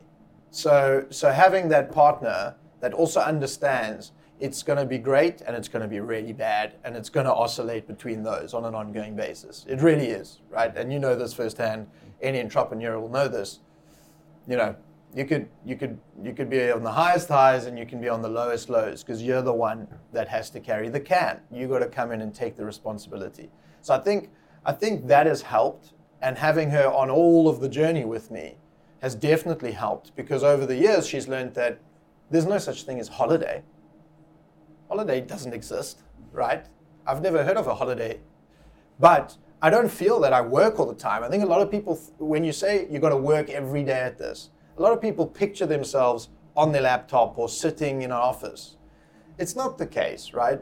It's just that you need to proactively be thinking about it all of the time. That's what it's more about. And that could be you're running on the treadmill, you're having a swim, and you're like, hey, wow, something's just, I've just realized we could do this, right? And then I'm quickly off into the room to get my laptop and write it down. My wife's like, mm, where have you gone? And, and I think it's just, so for me, I've just, I don't get the balance. I think, I think today we struggle a little bit with this. It's, it's a difficult topic right? Because mental health's become a lot more visible. We all get it a bit more than we used to. I don't think anyone really understood this. But I do think that people have to just calibrate their expectations a little bit. You can't have it all and not put in the effort and the graft. You don't, you, you know, you just, it's just not possible. Mm. You have, something's got to give. And for me, I think, I think really, I spend most of every day of my life thinking about the business. Really. Right? So when you think about balance, um, I find that is a tricky thing. Now we have our son. He's brought a lot more balance, if you could call it that, because of course he doesn't care. Yeah, you can't explain to him the mission. He, he doesn't care. he wants to yeah. see the magic trick, and it yeah. doesn't matter if your laptop's open. He's seeing it now. So he's brought me more balance. I think. I, I genuinely have to say. I think maybe having kids has changed that a little bit for me as well. So he's brought me more of that. But even so, you know, you can be working and thinking about a problem or solution while you're on the beach or while you're with your family. You can take that call that's important for an hour while you're standing by the pool and, and you know, your wife and son are, are swimming. You really can. I don't buy the concept of, oh, I'm on holiday, don't phone me, I don't take my laptop. That's okay. I don't think, I don't believe that you can truly be very successful if that's going to be your attitude, right? And I also think the other important thing I need to say is, is that a lot of people talk about, I want to do what I love, you know, or you've got to do a lot of what you hate so that over time you can spend more and more time doing what you love. So true. So true. I, I'd love to break it into a formula for people. And I've interviewed over 200 super successful people like yourself. And, and, and the translation is kind of like the, the foundation is so important I've seen businesses fail because the person who's running the business has the wrong partner. I mean, talking about relationship partner. Yeah. It's got nothing to do with the business, but they're eight o'clock, they're in the office on a Friday night, and their partner is like, Don't you love me anymore? Yes. Where are you? Yeah. I, you know, I have dinner ready for you. If you don't align, it's like that whole thing, isn't it? The five people around you, I can tell you your future. It's kind of like yeah. that, isn't it? It's kind yeah. of like that. You've got to get that foundation. And it's not just about your partner, it's probably about your friends and I personally end up being friends with a lot of people I work with. You know, like, and, yes. and, and, that comes with its own burden. But yeah. especially when you sell the company and you like no longer get yeah. to see your Goodbye. friends. Yes, you, so so I've, I've yeah. fallen into that hole, but that's a separate point. I think the, the the foundation is so key for people listening. you if you want to be an entrepreneur, I think the thing that a lot of people get put off by is that oh, it's all about the company. You know, people are working all the time. Yeah. But once you're once you're an entrepreneur with a purpose, like yourself, I think the formula is it's no longer you're doing a holiday to escape what you do. Is you're do, you're going on holiday to give yourself a new environment to think better about what you do. Yes. Right? So I, I'm pretty sure you've come up with some of your best ideas while swimming One hundred percent. right? So it's not like you're not doing those things, but you're also not wasting time not thinking about the problem you're trying to solve. And I think that's magic. If, if a human being, and I can never imagine being anything but an entrepreneur because of this point, I've never worked as I, I work so hard and I love it. I know you do too. It doesn't matter because you, you, you, you, your spare time is enjoyable, even more so because you're thinking about your business, not having to block it out. Oh no, it's frustrating actually. It actually gets to the point where I'm frustrated if I can't. You know, so so my wife and I sometimes we'll be let's say we're watching a movie or something, you know, and I've got a I've got my phone quickly out, I'm taking a note or something. She's like, Oh no, do that later. I think over the years she's now learned, let him do it. Because if I can't do it then and there and take that note or put that idea down, it's going to piss me off. All right. I'm going to resent being in the movie. It annoys me. So I want to get that down. I want to get the idea down. And what I have learned, I think, is involve your partner. If if we're talking partners, I think making sure you involve your partner is really critical. Totally. I think just expecting for them to support you on this mission of yours is the wrong way of thinking about it. You know, when I was thinking of coming up with a name of this company, the first person I ask is my wife. Here's three I think are cool. What do you think? Right? And my wife's very good at telling me that's rubbish. She's great at that. So, you know, she knows everything that's going on in the business. She's a confidant for me. I bounce everything off her. And she's genuinely involved and is a major part of the success of the company. She's providing that support. I think that's critical. If you're not going to involve the partner at all, I always find these relationships a bit odd where it's a, I get home from work, I don't want to talk about it. You know, okay, so you go off in a day, you do something, I'm not sure what, you get home, you're tired, you're stressed, you don't want to talk about it, so we don't talk about it. So I know nothing about what you're doing, but I should support you on what you're doing. It doesn't really make much sense, right? It's something that people. I mean, again, I, I talk about this a little bit, and people are always like, "Oh, I don't want to work with my partner." Um, they, you know, I do not want to work with my partner, by the way. Right? No, no, but but, but in I- I need to fairness, in fairness, she is an unpaid consultant. Absolutely. So you know, let, us just label it as it is. There's very di- many different ways to work with people. Like Yeah. I work with people, I can spend an hour with someone a month. I, I'm working with them, Yeah. and we might be having a coffee and talking about the business. Back to your point with the co-founder. Yeah. That actually, my frame of it, is working with someone. You go home and you share what's going on in the business. That is working with someone, right? Now, when you have a kid, what you realise is the hardest thing to ever bring up together is a kid Yeah. actually doing a company together is, is Oh, easy compared, right? And, and, and so I think that you know people listening again, it's such a valuable get that foundation right. By the way, and I'm sure you're the same. Uh, in England, there's no prenup, Yeah. so you can't do a prenup in England, and, and and so you basically agree a partnership, no contract, no real you know deliverables, right? Yeah. Most important deal of your life, there is no contract. And by the way, aren't they the best deals you can ever do in life? Absolutely. But like you say, I think it's it just is fascinating to see the dynamic change when you have this pe- this group of people around you. You know, it might start you're on your own. How does that look? And things are different versus you have a partner. Maybe kids are change the game again. Um, and how do you just weave that into the common mission? And the common mission is we are all have an aspiration to build this thing, and lots of people have got different reasons for that but we all must agree what those reasons are, and that's our aspiration. Mm. And together, we'll go and play our roles in that. Mm. And and I think that's what's valuable.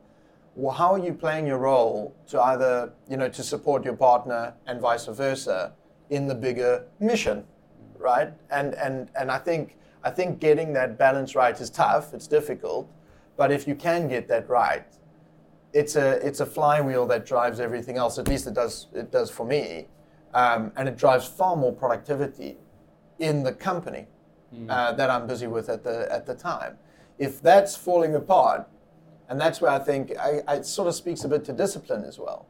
If all of that's very chaotic, uh, you know, for me, I, I kind of have this thing with people in the business. Sometimes you get noisy people. You know, people who just some. It doesn't matter if it's positive or negative, but they're noisy. You hear their name a lot come up at the office. There's always a, oh, they're them again, and they're noisy. I don't like noise.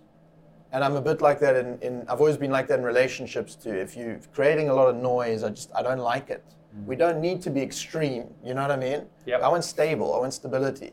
And it's the same in the company. If I'm hearing a name too often, whether it's always very, very positive, but rah, rah, rah, rah, or negative, I really don't like people like that in the This, is called the six and seven rule, right? This is uh, I don't know where I stole this from uh, Hmm. I accidentally. I can't remember where I've got this from, but this is called the six and seven rule. You heard of this before? No, I haven't. Uh, so, so, so, so it's a really imp- important point actually. People listening to translate like, because noise can be a bit subjective. What does that mean? Yeah. But and tell me if this is the right interpretation of what you're saying. In any in your life or in business, it's easier to frame it. If you bring someone in and they're rubbish, they're all one and two. You know they're rubbish. They know they're rubbish. Yeah. They're not happy. They're not in the right job. They got into the wrong place. They're not happy. They want to Easy to say, let's call Yeah. it a day. Right? Easy. Yeah. On the other end, you've got the nines and tens, the people that are just awesome. You know they're awesome. They, they know they're awesome. It just all works. And then there's the six, seven, and eights. Okay. Now, these are the people that you're like, shit, they could be a nine and 10 one day if they got their head down, if they understood the purpose a bit better, you know, if, if, if. But they never become nines and tens. And the problem is, if you keep six, seven, and eights in your life, the nines and tens leave. And then, then you're left with an average life and an average company. I agree completely. I mean, you know, the one the one term we use inside our business is it's a bit different from six, seven, eights. It's called the brilliant. The brilliant, The brilliant, brilliant. I think we'll have to bleep that out. But yeah, I, I, I, and that's what it is in this business that we say we will never Yeah. accept. It's that person that all of us have worked with before. It's that person that's brilliant at what they do. Mm. She or he is so great at what they do. You hang on to them because you're like, how could we be without them, right? Yeah. They're so good. But they step all over everybody. they're not a team They ruin the culture. No one likes them, no one wants to work with them, and no one wants to work for them. Mm-hmm. It's those people that, that really are a big problem. they're an interesting demographic because, like you say, they're brilliant. I think in a small company they can be quite good, but in a bigger company, In that very can't. early stage, yeah, they can be work. amazing. They can be they transformational because you have to deal with it, Yeah. and then you have got to get rid of them immediately. But I, but I do think that I do think that you know when you think about people, I just think that anything that basically creates static. That's what I mean by this noise thing. Mm. What's distracting you mm. in your life, right? And whether that is on the personal side, it's like, but I like to go out with my friends and have drinks and whatever. But you realize you've got to stop and go, yeah, but you're hungover quite a bit of the time. You're unproductive in that time, right? You, uh, is that static? Is that noisy? Mm. Is that creating noise? If you can't have life? that conversation with them, it's even worse. Yeah. And but that's what you. I think that's what people have to do and look at themselves and go, what in my life is creating noise and distraction? What is? What are those things? And then have the discipline to just say, just just get rid of them. And and I've found for me that just streamlines everything you're doing because that next day, in this example, you get up, you're much more productive. You don't have the anxiety. You don't have the. You know, there's just you remove some of this noise, and that's what I sort of refer to it. And, and sometimes people bring that into your life. Mm. They've always got a drama. Every, each time they call you, it's a thing, and oh, mm. you know. And you're like, I like to just cut that out. Mm. And that's both personally and, and, and in the company. It's great advice. The only exception to this rule, and I'm thinking as you're saying it, is I've got a five-year-old who's very noisy. Oh yeah, no, look. and I cannot fire him, and I cannot really have a conversation. Actually, interestingly though, um, so my son, if I rang him up right now and asked him the mission of my business, he'd be able to say it. That's fantastic. And so I, I am actually spending time training him. He's training me too. I'm Yeah. learning a lot from him. Back to your point what you were saying earlier, it's Yeah. actually very good, isn't it? Sometimes if you live with that tension, you've got no choice but to live with that tension, you both grow, right? So I'm learning to just sit and play Lego and not think about business all the time. Yeah. Although I have my notepad by my side Yeah, just in case. exactly. But equally at the same time, he'll let me go and do my whatever because he knows what I'm doing is important, right? So you have to work at those. But you know, I, I, love the advice for general life outside of your children. I think general life is it's really Yeah, really children, important. advice. no rules. There's no, there's no, rules you can't apply. you can't pick them. They pick the, you. the so- wrecking ball comes in and they just, you know, they, it, yeah. it's just the most, it's the most fantastic distraction. Yeah, it's an interesting challenge because the, the, all the rules kind of go out the window. But I, I, I, you know, I love, I love the business so much of what you're doing. It, it resonates with me because you know, I, I, I want to bring education to people for free, and I work with brands to pay for it too. And I think it's it's not rocket science, and it's not mainstream, and it should be. So I really resonate the way that you're doing things. When I listen to your life and the discipline, is there any regrets that you have? Um, I would say probably the probably one thing that I would say. There's always regrets. I mean, we've all got we've all got a number of those. I would say probably one one thing that I could definitely look back on and say we I could do this better, and even in my businesses we could do this better. So, um, is some of that discipline means that you you perhaps don't quite stop to celebrate the wins, right? I think about when I sold my first business. I don't even think we went for dinner. Right? Just roll forward. What's next? What are we going to do next? It's like when we raised our first capital here. We we spoke about it, but we're like, guys, let's deliver. Right? But now you've got to do the work. Now we've got to do the work. Yeah. When we reach two billion, yeah, we, you know, a lot of firms raise money and reach a two billion valuation. They would have gone out and rented a big venue and done a story. You know, we just had some drinks here at the office, and we came in the next day. We get back to it. Let's go deliver, right? And I think maybe I would say maybe some of that discipline in some cases. Maybe you go, maybe tweak it down a little bit and, and, and take a breath and, and take a moment to appreciate how far you've come. Because you do tend to, you know, you're so busy, you almost need to stop, turn around, and look back and just appreciate how far the whole team has traveled. So I would say, you know, maybe if I had to, if I had to pick something, I would say there's probably some regret in, in, in, in not stopping and going, wow, that was a phenomenal achievement. Let's celebrate that achievement. Let's enjoy that achievement. And then move forward. I tend to kind of just move on, right? We just, let's get to the next thing. And, I- and I think some of that is probably, we keep talking about kids, but I think maybe kids is what's making me realize that a little bit. Let's, let's, no, the birthday party is really important. Mm. First day of nursery school is really important. Mm. Stop, go do it. Normally it would be roll through, right? And I think that's Plus, you will have your best idea ever on the way to exactly, the school. which is very true. So you know, so for me, I would say maybe just just pausing a little bit and appreciating what you've achieved and what the people around you have achieved um, is, is probably one regret. But uh, but the good news is there's still time to work on it. So let's see. It's a very important thing. I mean, I always think about like a practical way of advising people uh, how to deal with that. Like one of the things I love about making content is you are documenting the journey. You're not Yeah. really creating content. You're documenting the stages of what's happening. In our case, to educate people about business, but you know, maybe documenting the journey more. You know, Yeah. taking a picture of that moment you sat in here and had. Well, a it's actually beer, it's you actually know. very true. I mean, uh, and it's funny. Um, uh, you know, our, our chief communications officer is like this. He always wants to take a photo and stop. It's and, oh, awkward, let's get a, and you're like, just, just let's just Yeah. knock it out, Yeah. right? I mean, you know, we go, to, we we met some people at the House of Commons recently. We were at number ten for for a big discussion around regulation. Please the tell me you took a picture of yourself outside the front door. You, you We it. did, but Great. to be honest, I wouldn't have. Um, Right. But you know, it's uh, and again at Treasury or the House of Commons, you know, someone's literally got to force me to stop and say, "Hey, you know, let's just do the photo." Yeah. Because otherwise, in my head, it's like we're here to achieve an objective. We Mm. focused on achieving the objective. The objective is not photos in front of the the, the door. So, you know, I think sometimes it's quite nice to have that, that break. At the time, it's tough because you're a bit like, this is a waste of time. But uh, what I'm learning is that, you know, it's these moments that are also really important. Um, Plus, as we get older, we forget. I find I need pictures now to remind Yeah. me of some of the crazy shit I've done as an entrepreneur. you know, like and it's fantastic, right? You look back on it and sometimes you actually go, wow. It's really, you know, it's really something you should appreciate. Can we take a moment to appreciate the number behind you on this very vein? 97 million pounds that your business has put back into the economy on your new business model. I'm going to flash it up on screen for people watching this on YouTube. You know, you. I hope you take. I, I, kind of feel like you put this screen here behind us, so you remember to take a moment to look at it. Yeah, this is the this is the North Star metric. You know, so we created the business to save customers the cost of credit. The whole mission really of the company is to eradicate high cost credit once and for all. Right?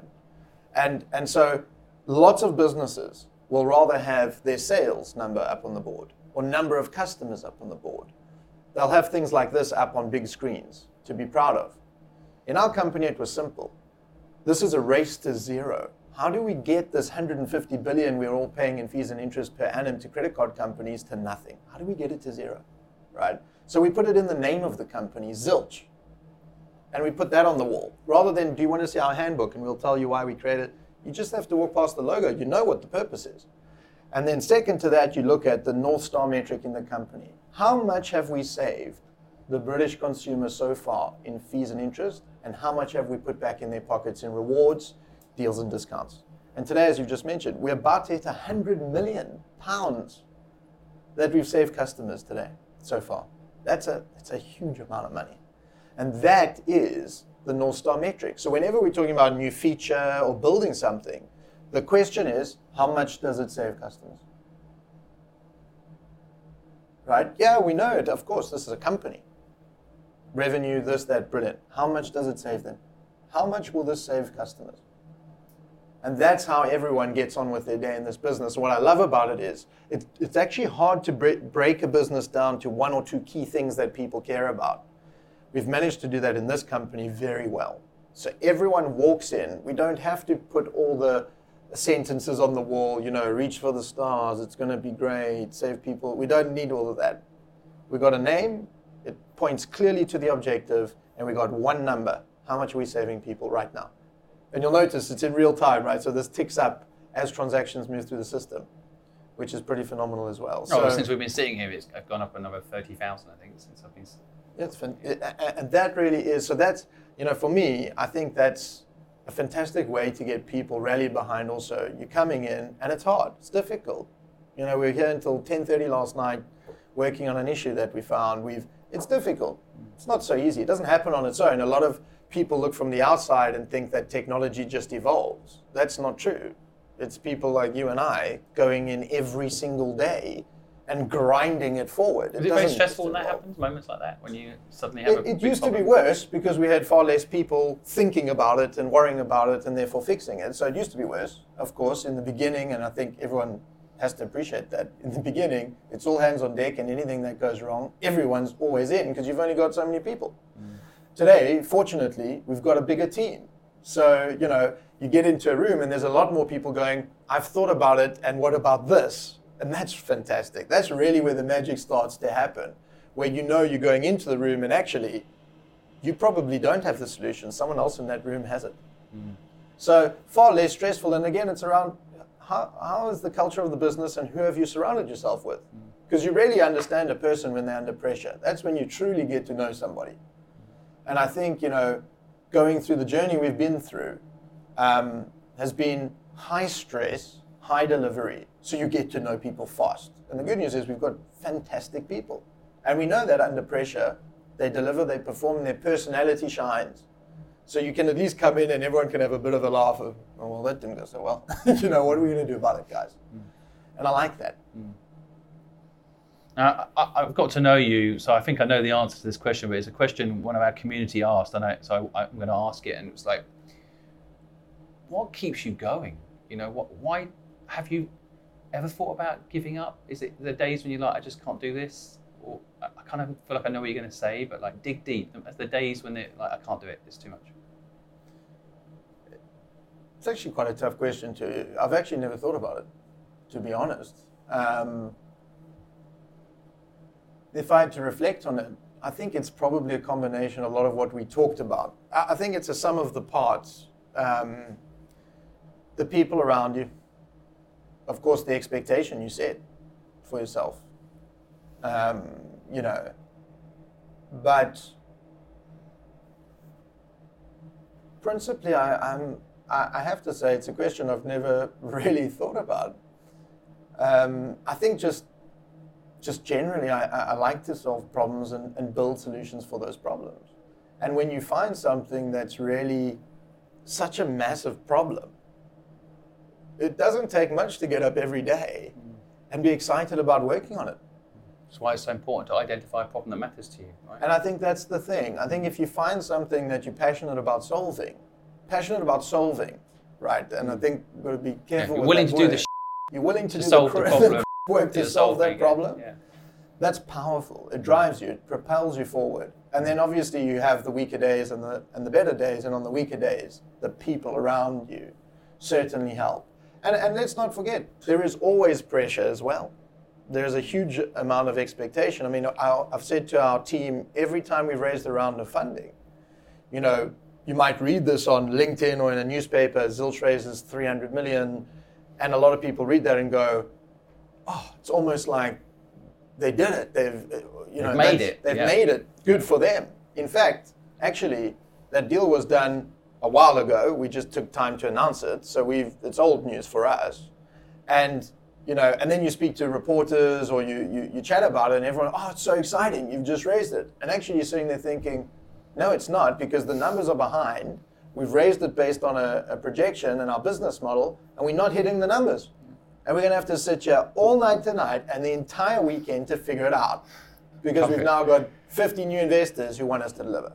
So, you know, but by the way, I think that also creates urgency. Of course, there's some level of stress with that, but it's useful as well for people to count on you. It's back to your word earlier, which I wrote down, which is action, isn't it? It's um, the Vikings used to call this burning the boats. You, I always think people's first employee will actually motivate them to make the business work because once you have responsibility of helping that person pay their mortgage or whatever, Yeah.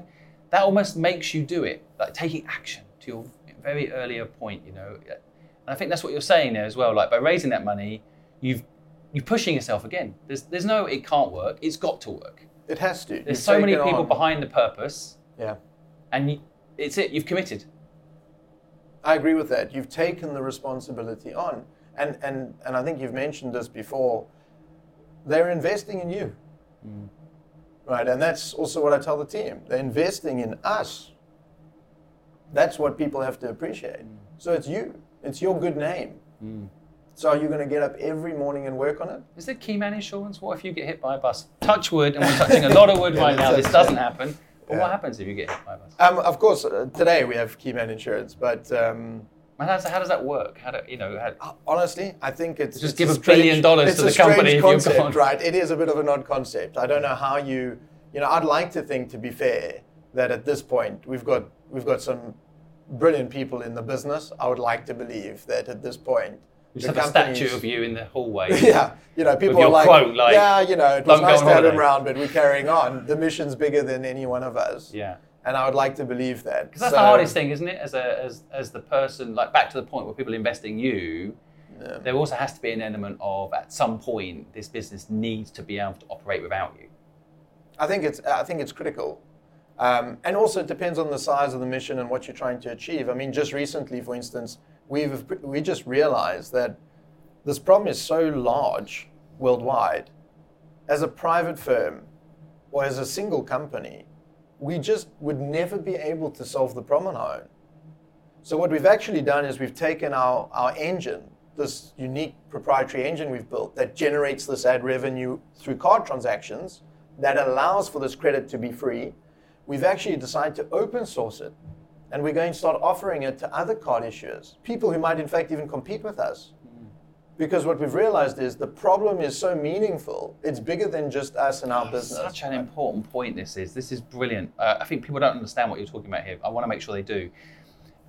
You're saying that the mission is so important that you're willing to share the skills and knowledge you have to help your competitors do it potentially because the mission is so important. That's right. This is how you know if the mission really matters to you or not. A bit like sharing an idea. If you've got an idea that can make the world a better place and you share it and someone else does it, at least the problem gets solved that you a care about. place. And that's exactly it. I think for us right now, the mission is so critical and so large. As you've just said, if someone can take what we've built and do it better, faster, bigger than us in a shorter period of time, firstly, I would be shocked, but fine if they mm. could. That's good for them because ultimately the mission is being served. And that's the way we think about it, right? Now, a lot of companies find that odd. They would go, why would you do that? That doesn't make any sense. I was looking through the comments when you unveiled the curtain, I guess, behind your ad model, and people are like, "Wow, you've just given the secret formula away to your competitors," and Exactly. so they don't understand, you know, how important it is to. to And it's that mission. model off of that white paper was when we made the decision. Let's mm. open source it. right? right? And I think that is just something people don't expect, they don't understand. And off the back of that, we've already had a number of institutions saying, how do we plug into this thing and make this work? It's really exciting. If you think about it, if we could build the framework through which other firms could go and help solve this problem worldwide, wouldn't that be more success than building Zilch into a $4 billion company? which I've got a feeling it will be, uh, and more. So, so I, I guess wrapping up because I know you've, you've got a company to run, so we, we better let you go. Um, I guess the, the final question I have for you: I feel like you discovered purpose, maybe when it was in the gaming business and you saw what difference it made. But can you pinpoint kind of the age that you think you first understood the concept of purpose in business? And just before that happened, would you go back to what would you go back to your younger self and say? Um, I would probably say it was around the moment that I mentioned. So it's 20. I was about 20 when we, we created this airtime product. You're 20 years old when you discovered the concept of purpose in business. Yeah, that's when we started. Pretty young, up the- actually. I, I, you know, I, I didn't discover it until I was mid 30s, but yeah. Yeah, and it's just by, by virtue of the fact, as I say, that I kind of I went to school, went to university, thought of the idea, left immediately, and built the idea and launched it. You know, I didn't really take any time in between or do something else in between. Um, so, and it just so happened that then we completely messed up the gaming thing and, and pivoted to this this airtime transfer business and, and solved problems for lots of people. Um, so I would say around there, maybe 22, around that age. Um, but what I I'm not sure. I'm not sure necessarily. The one thing I've always um, thought about is how is it that we can give people exposure to actual businesses and roles in businesses when you're younger. So I did a lot of job shadowing, things like this, right? Um, and you also go to at one point you could go to a consultant and they would tell you they would listen to what you're passionate about and enjoy and don't enjoy and then they would tell you potential career paths which was laughable right? Because they'd say do you like animals? You're like no.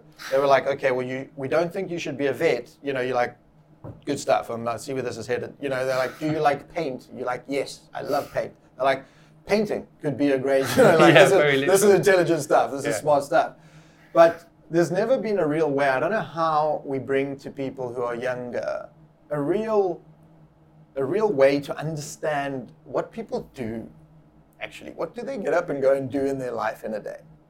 Because when you're younger, you just don't know, right? You watch TV and you see a lawyer walking around dressed immaculately, and you know you think this is great. This is this is going to be amazing. I I think I should be a lawyer right? You don't actually know what they spend their day doing. They're sitting in the back room going through articles and articles and articles and reading case files, right? And, the, and then they pop out into the daylight one day with a suit on and you think this is great.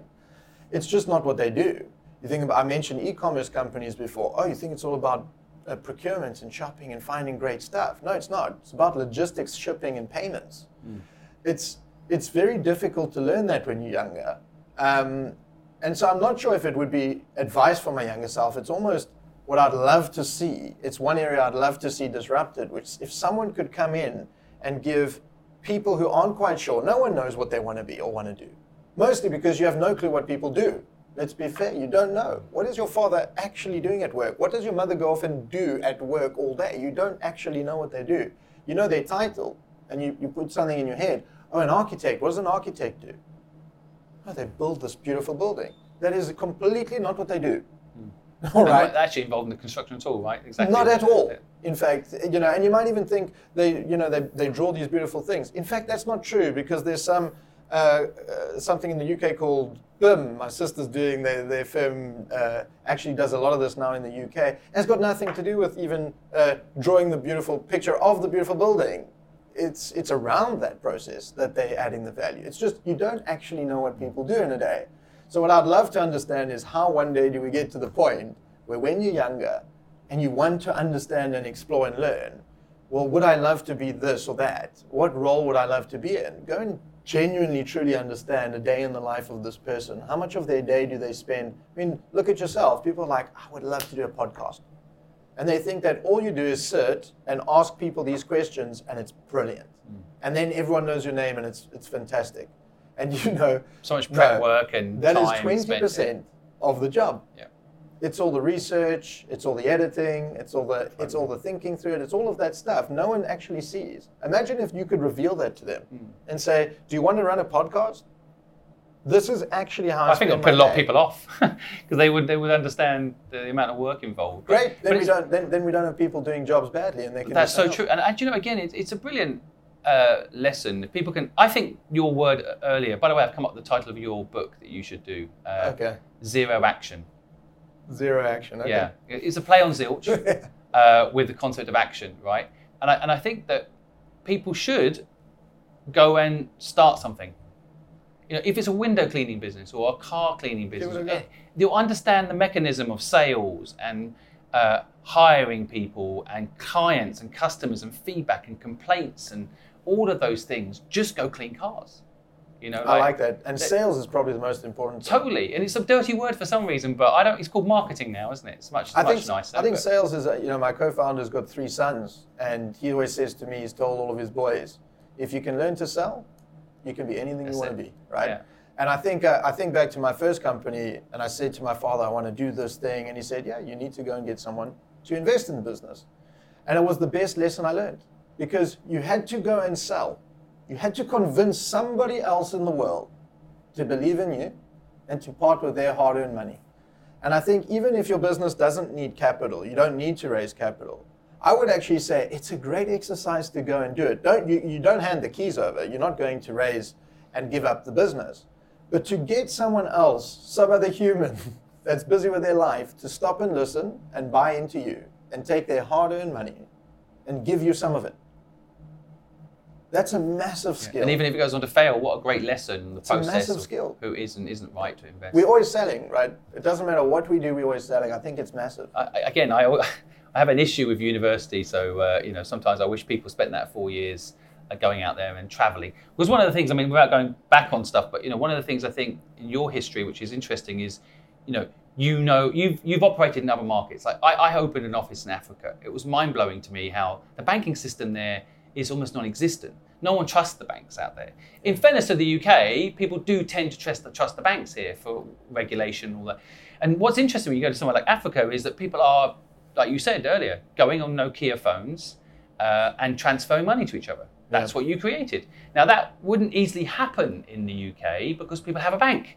They have online banking. Yeah. But you learn how no infrastructure, building something from scratch that then people use, and you realize that, hey, actually in the UK, people should be able to transfer money instantly between their phones, right? Yeah. But, but having that experience of literally just traveling, taking action, and going and living in another country, and understanding how another country works. I feel like you've had that as a, as a I would. I would agree completely. I mean, our last, our last business, we were a NASDAQ listed company, 3,500 staff, you know, doing a great job in South Africa and Africa largely.